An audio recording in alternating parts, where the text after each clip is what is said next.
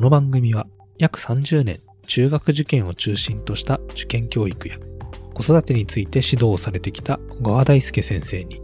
中学生と小学生の子供を持つ私株式会社ピトパ富山が最新の受験情報や小川流の子育て術について聞くお子様を持つ親御様のための音声情報番組になります。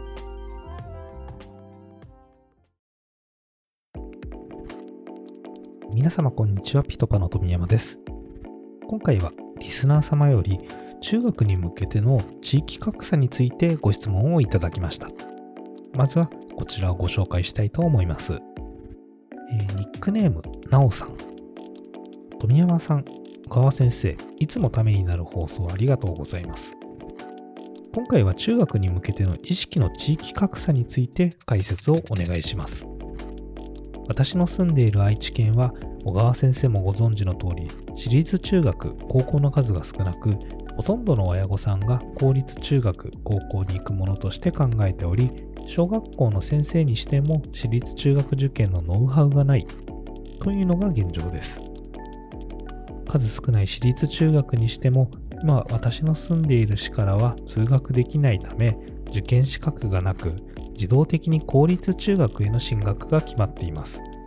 これに関しては仕方ないと思っているのですがそのせいかお子さんの勉強に対する意識が全体的に高くないのをひしひしと感じています。塾にも通わせ少しでも意欲のある環境の子と接するように仕向けてはいますが小川先生の話を聞くにつけこれが大学受験で全国の子と競う段になった時にどれほどの差がついてしまうのか心配になっています。番組では東京大阪等の内容を主にされておられますが一度その他の県で現状の分析をお願いしたいと思いますということなのですがこの受験に関する地域格差やそれを解消する方法などあるのか、えー小川先生にいろいろと聞いてきました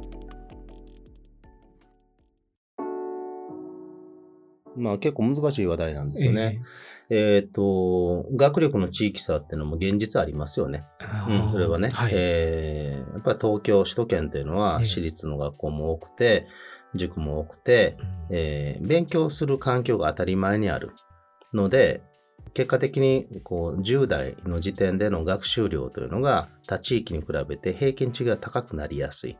あの、以前聞いたことがあるんですけど、北海道なんかに言われると、はい。まず東大に行くという選択肢をええ。持つ子がほぼいないから、子供たちの中での大学進学という人生の選択肢への意識づけっていうのが自然には育たないっていう。ああそうなんですね。うん。うんで、ないものを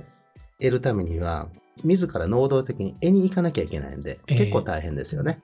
うん、受験なんてことが存在しないエリアで子供同士一緒に遊んでたら、その子も受験っていう意識は当然ないので、このし相談者の、ね、方のように、自然発生的に、えー高いレベルの学びをしないまま中学生になっていく。はい。まあ自然、あの仕方がないところ。で、まあ一方で、その愛知なんかね、公立王国で、えー非常に立派な高校、はい。東大や京大への進学数も非常に高い旭ヶ丘とか、ね、名門校があるわけで、えでそこに、えー地域から集中してきて、学力の高い子たちが進学をするっていう例はあっても、その、第2グループ、第3グループの子たちが、全国あちこちの進学チャンスがあるかっていうとなかなかそうでもなかったり、うんっていう地域性はあると思います。でね、はいそうした中で、どうやってじゃあ親として、この頑張らせたいと思ってる親御さんとして、どんな手が取れるかなというところで言うと、インターネットの活用になるでしょうね。えーこのおオンライン化がだいぶ進んだ結果ですね、どの地域にいたとしても、首都圏や関西圏の塾の授業をオンライン授業できる、ああ、そまあそうですね。はい、そういう環境は出てきた。うん。で、また、あー全国テストというものも、お東進ハイスクールさん、あの四谷大塚ですね、はい。が年2回無料で全国テストやってくれている。はい。まあそうしたものを参加することによって位置づけっていうのは考えられるかなということになります。で、一つ気をつけてほしいのは、そうしてお子さん自身の学習機会は作れたとして、ええー地域との折り合いっていう問題があって、ええで、中学受験の勉強をしたあーしている子や家庭で、えー結構うんやっちゃうのがですね、もう塾で先に習ったからつまんないと言って、小学校の学習に上手に参加しない子っているんですね。まあ、参加しないだけなら本人の問題だからいいんですけど、邪魔する子がいます。なるほど。はい。知ってるもんねとかね、えーつまんないとか、妨害するような子っていうのは結構いて、はい。で、だから小学校によって中学受験組を嫌ったりするのは妨害するからなんですけど、なるほど。だからそれっていうのはあー知ってたら偉いとかいう変な人と比べる、うん。うん、マウント思考なので、はい。そっちに行くとまずい。うん。お子さんの生育上もまずいので、えー学習をしている、それはうちの勝手でやってるんであって、知識も多い、うちの勝手で知識が多いんであって、そのことと公立の環境が、だからうちにとって物足りないと批判する。これ全然別物ですよと。う。んうんうんうん。うん。やはりその環境は環境としてどうそれを合わせていくか、また活かしていくかという視点に立って、え学習は家でやるけど、その分公立中学において部活動。ーで友達付き合いや体をしっかりと育てるようなところ、頑張らせてあげよう。そうすると、いわゆる私立進学の子よりも、柔軟で、えー多様性に満ちた、あー人間力っていうのは育てやすいっていう一面はあると思うのうんで、えうん、その環境特性っていうのを考えつつもね、ただまあ今オンライン、インターネットを活用することで学びの機会なんてどこにいたって得られるようにはなってきたんだから、えそうすると親としては、うちはこういう水準の学習を子供には提供してあげた上で、かつこの今現在この子がえー生きている環境とどうやって付き合っていくか、そういう社会性というのを育てていこうというそのポリシーですね。哲学をしっかり持つええ。というところが結局肝なんじゃないかなと思います。で、ないものねだりしても前に進まないので、そうですよね。で、ないものを欲しいんだったら、ここは家が頑張るしかないんですよ。でも幸いそれは一人で頑張る必要が今はなくて、知識情報は得ようと思えば得られるようになってるんだから、えうん、そこを使っていけばいいんじゃないかなというふうに考えますね。えなるほどですね。うんまあ、確かにこのコロナの中になって、オンライン授業っていうのは結構だいぶ増えてきたので、そのあたりの地域格差っていうのはもしかすると、ちょっとずつね、今なくなっていくのかもしれないですよね。そうですね。あとね、ええもう一つ、こう、あえてシビアなことを言うと、はい子供のお成長において非常に問題意識があって、で、その地域環境に対して不満があるんだったら、引っ越しゃいいんですよ。そこまでの覚悟での話ですかってことなんですね。で、そこまでの覚悟の話だと僕引っ越して、え仕事だってうん、まあ仕事の種類によりますけど、えー場所を問わない仕事を選んでいけば、引っ越しも柔軟にできるわけですよね。だからね、親の生き方の問題とも実はこのご相談って関わってきていえて、え単に既存の学校の仕組み、地域の状況うんに子供を当てはめてどうこうではなくなってきてるのが今なんだろうなっていうのは、もう一つ思いますね。なるほどですね。うん、簡単な話ではないけど、でも、だから親自身もまだまだね、お子さんの成長とともに、親も自分たちがどういう仕事で、どういうエリアでうん生きていくのかって選択が10年、20年単位であるわけですから、は合わせて考える話題かもしれません。確かにそうですね。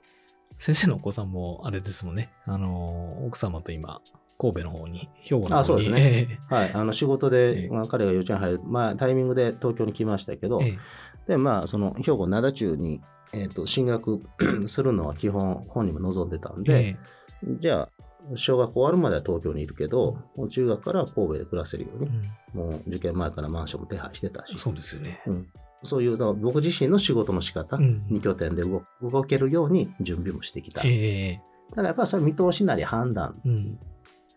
と、まあ職種にもよりますけどね。まあ、まあそうですよね。だから、えー100点の答えがない、まあ、いどの話もそうですけど、なくて自分たちはどれを選ぶかっていう。だけだよっていうところは、まあ、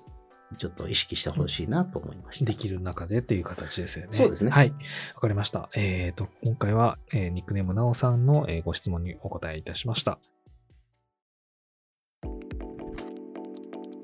えー受験の地域格差。まあこれは首都圏と大都市圏と、えーそれ以外の地域ですね。えーでは、まあ、なかなか意識の差はあるという話だったんですけれども、小川先生の方では近年その問題はだいぶ解消できる状況にあるということでした。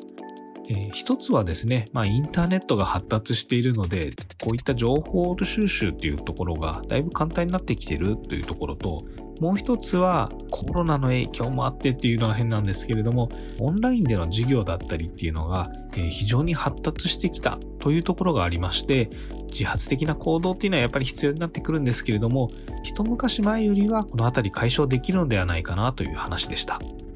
中にはその若干強烈な言葉ではありましたけれども、えー、子供のためにどうしてもそこを解消したいっていうことであれば、引っ越すという、えー、究極の選択肢もあり得ると。